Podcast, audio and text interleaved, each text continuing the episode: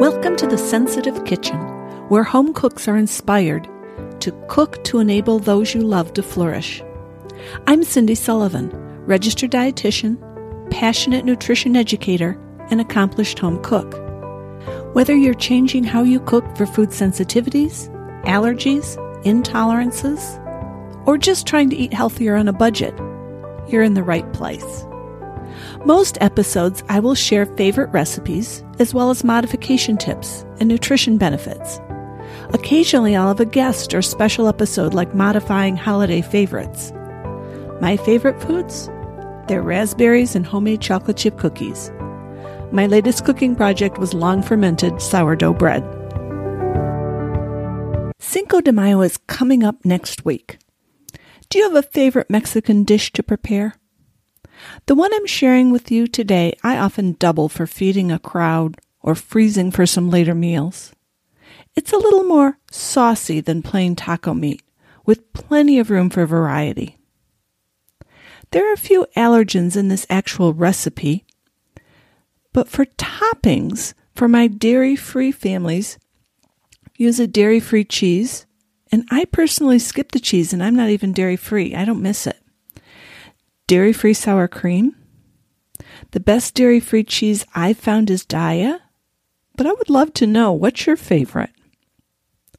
For my gluten free friends, use either taco shells or make them into bowls with brown rice as a base. Corn tortillas often do not hold up well because of the extra liquid in the meat in this recipe.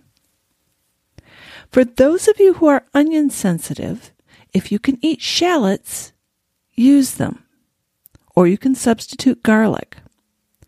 Salsa is har- harder, however. I was never able to find a commercial salsa without onion that we liked, so I made my own. It was not very much like commercial salsa, but we enjoyed it. I'll include a link from the recipe page. It's more like a pico de gallo.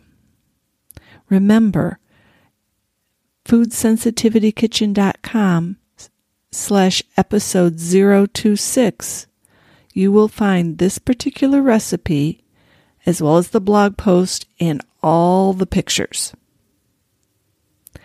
Now, in terms of flavor, some of your families like it spicy and some of them don't.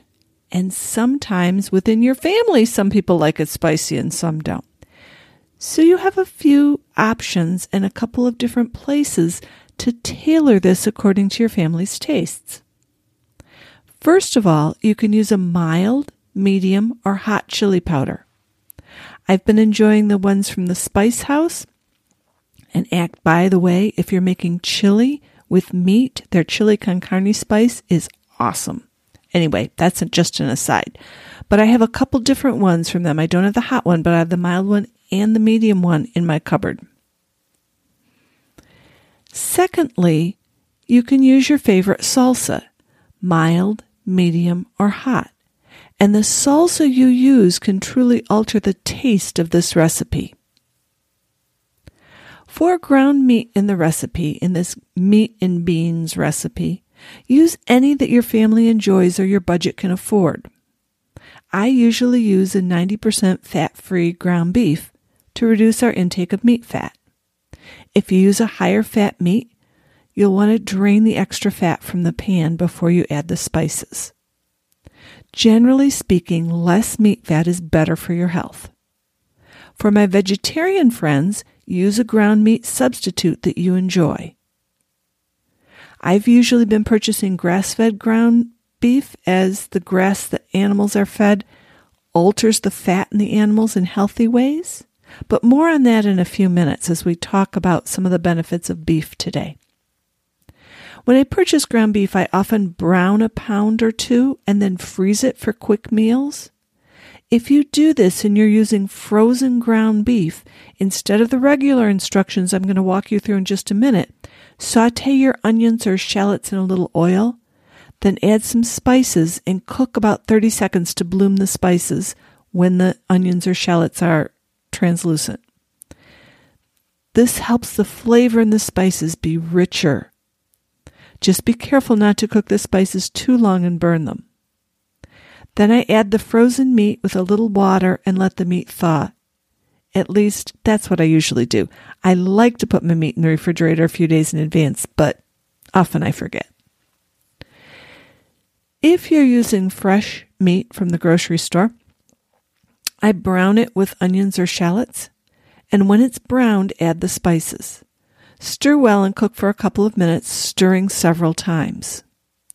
Add the beans, then the water, the tomato sauce, and the salsa. Simmer for about 10 to 15 minutes until most of the liquid has evaporated. That's it. Easy, delicious, nutritious, and you even get some fiber from the beans. You want to serve with your choice of taco fillings, whether it be salsa, sour cream, cheese, avocados, tomatoes, minced jalapenos, chopped cilantro, sauteed or raw peppers, etc., etc., etc. One of the best things about taco night is that everyone can customize their own. In the past several podcasts, I have extolled the virtues of legumes, right? Episode three and also the Tuscan white bean recipe or episode. So today I'm going to give you some of the benefits of including lean beef in your diet. Now, I'm not encouraging you to eat beef if you're a vegetarian. You can easily make this recipe with a crumbled meat alternative. But there are some benefits to eating beef. And let's not forget that it's easy for younger children without a lot of teeth to chew ground meat. It's also easy for anyone experiencing dental problems or even braces that are being adjusted. So, ground beef, beef definitely has a place in many people's diets. Let's start with nutrition information just from the beef. Okay, in about three ounces of beef, you get 21 grams of protein, 41% of the vitamin B12 you need in a day, 39% of the zinc, and 39% of the selenium. Two B vitamins, you get about 25% of the niacin and 25% of the vitamin B6. Two more minerals, phosphorus, you get about 20% of your daily recommended amount for phosphorus and 14% for iron and 13% for choline. Choline is a quote pseudo B vitamin. It supports nervous system development. But you probably knew all that, didn't you? You knew meat, meat or beef was a nutrient dense food. So let's talk about a few more benefits if you choose to eat beef. Some of these are well established, but most are still being researched. So don't take these as truth, but rather as evolving science that is pointing in some very interesting directions. First of all, let's talk about glutathione. Glutathione, when you think of that, you think of glutathione peroxidase, antioxidant should come to mind. Your body makes this tripeptide, so tri meaning three, three amino acids hooked together. There is some evidence that says that glutathione is actually absorbed as it is. Most Small peptides are not, but this one may be. Or if your body does break it down and digest it into component amino acids, you are getting all the amino acids you need for your body to make glutathione. Why are we interested in glutathione? Glutathione is involved in many processes in your body, including tissue building and repair, making chemicals and proteins needed in your body and for the immune system. In addition, as I already mentioned, glutathione is an important antioxidant in your body. That means it helps combat free radicals. These are molecules that damage your body's cells. Glutathione plays a role in a variety of chemical reactions in your body. It also helps detoxify chemicals, including some that your body creates naturally, as well as pollutants and drugs your supply of glutathione seems to decrease as you get older, possibly because your body can't create as much. Lower glutathione levels appear to go hand in hand with poorer health. In many instances, lower levels may play a role in many conditions that are more likely to develop in older people, such as diabetes, chronic kidney disease, cardiovascular disease, COPD, cancer, and neurodegenerative diseases. So, can you get glutathione naturally from foods? As I already mentioned, your body doesn't seem to absorb glutathione well. However, certain foods are high in amino acids that contain sulfur that may help boost your levels. And the very first thing on this list is unprocessed meat. Garlic, broccoli, asparagus, avocados, and spinach are more of those foods. So, for our bodies to make glutathione, we should have adequate levels of the amino acids that make it up cysteine, glutamate, and glycine. These amino acids are known as glutathione precursors. You make it from them. And each of these amino acids is present in beef. And beef also contains reasonably high source sources, or it's a reasonably high source rather, of preformed dietary glutathione. Powerful antioxidant, you want more of it. And as you age, generally your body decreases the amount it produces. So the hope is by giving it more precursors, more building blocks, your body will make more, and perhaps some might even be absorbed.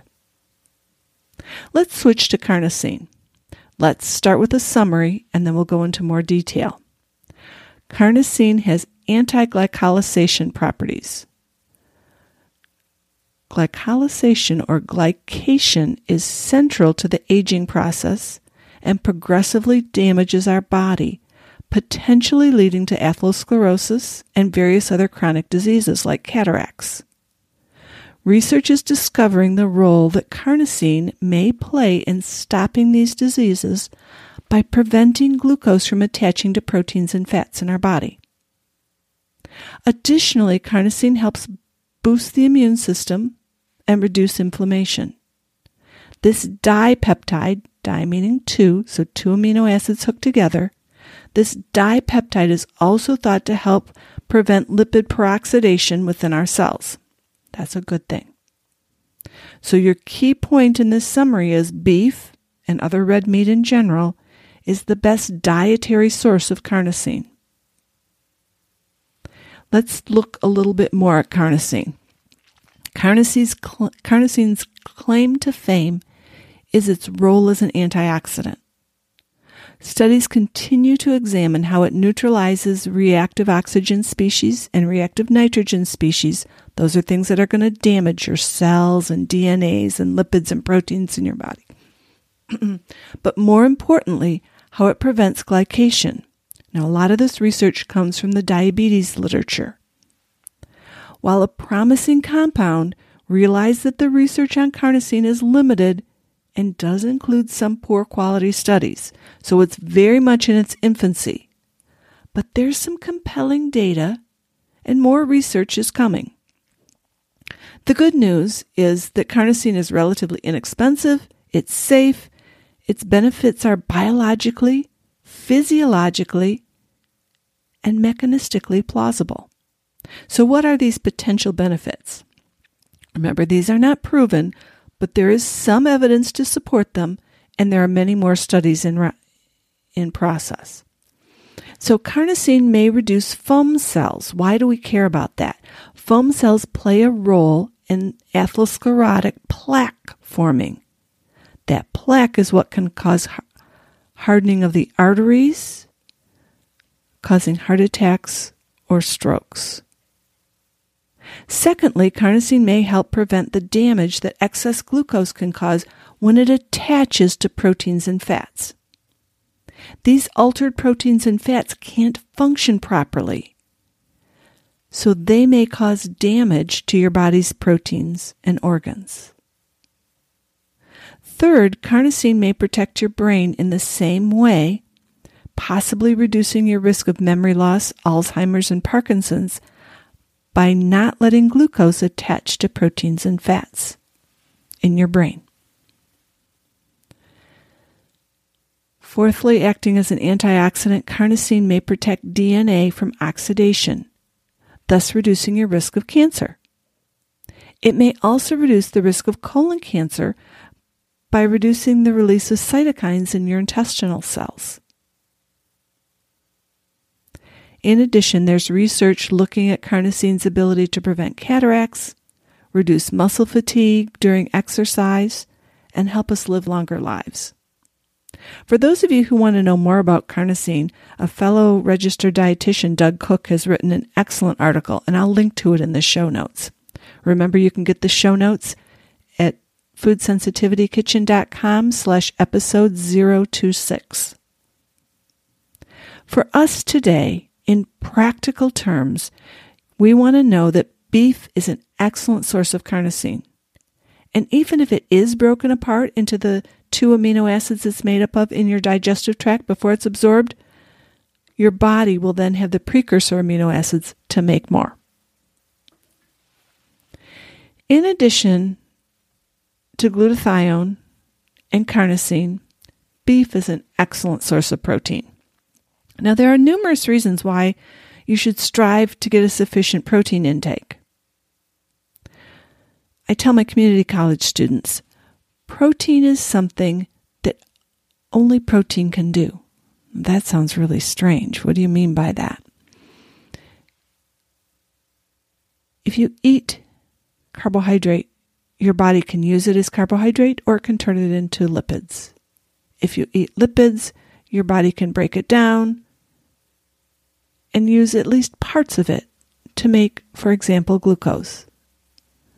However, to make protein, your body needs amino acids. Some of them your body can make if it has a nitrogen source, and others of them you have to eat. So, all the things that protein does in your body, the building block to repair and make bone and skin and cartilage, immune cells, only protein can do that. You can't do that by eating carbohydrate or eating fat. You have to eat protein. Sufficient protein also helps us build and maintain lean muscle mass. As we age, people lose muscle mass. It's important that with regular exercise and eating enough protein, we retain as much muscle mass as possible because research shows that older adults with lower muscle mass are at higher risk of mortality. In fact, the more skeletal muscle mass someone loses as they age, the higher the risk of an earlier death. Also, the rate of muscle protein synthesis rapidly drops as we age, making it harder to build and maintain muscle. So, considering this, we should ensure we're eating sufficient amount of protein. This is not only important for older adults, but it's also important for anyone growing, putting on muscle mass, putting on bone. So, pregnant women and anyone who is growing. It's also important as we heal. Protein is especially important for healing, for immune cells, and for our own body to heal.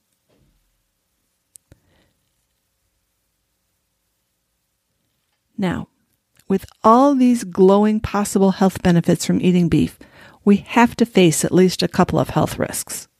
First of all, red meat consumption increases the risk of colon cancer. Secondly, the saturated fat in meat does seem to affect cholesterol levels in ways that are not good for heart health. There are many not good things to say about the lipids in beef, except for the very small amount of conjugated linoleic acid, often called CLA, in grass fed beef. So let me tell you why I've been spending a little bit more money these days to buy some grass fed beef because it's a higher fat meat.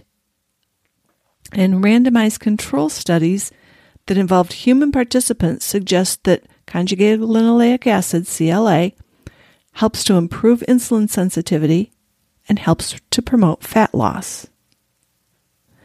And the bulk of the evidence suggests that getting CLA from real food is better than supplementation. However, I must tell you that even in grass fed beef, CLAs are less than 1% of the fat content.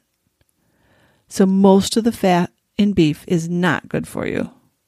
Choose low fat beef products if you choose to eat beef, like a 90% lean beef to make these tacos for Cinco de Mayo. Phew! You probably already knew that beef was a good source of protein, iron, and zinc. I hope I've given you some more reasons to tempt perhaps some of the picky eaters in your family to pile on the veggies atop a taco meat made with this meat and bean mixture. Thanks for joining me today. Would you do me a favor and share this podcast with a friend? I'd love to have more people listen.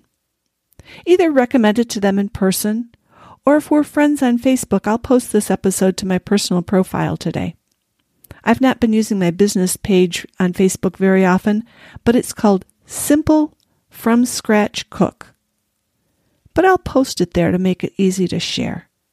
Thanks so much. Keep cooking to enable those you love to flourish. Have a wonderful celebration of Mexican food. Thanks for joining me today. Bye bye.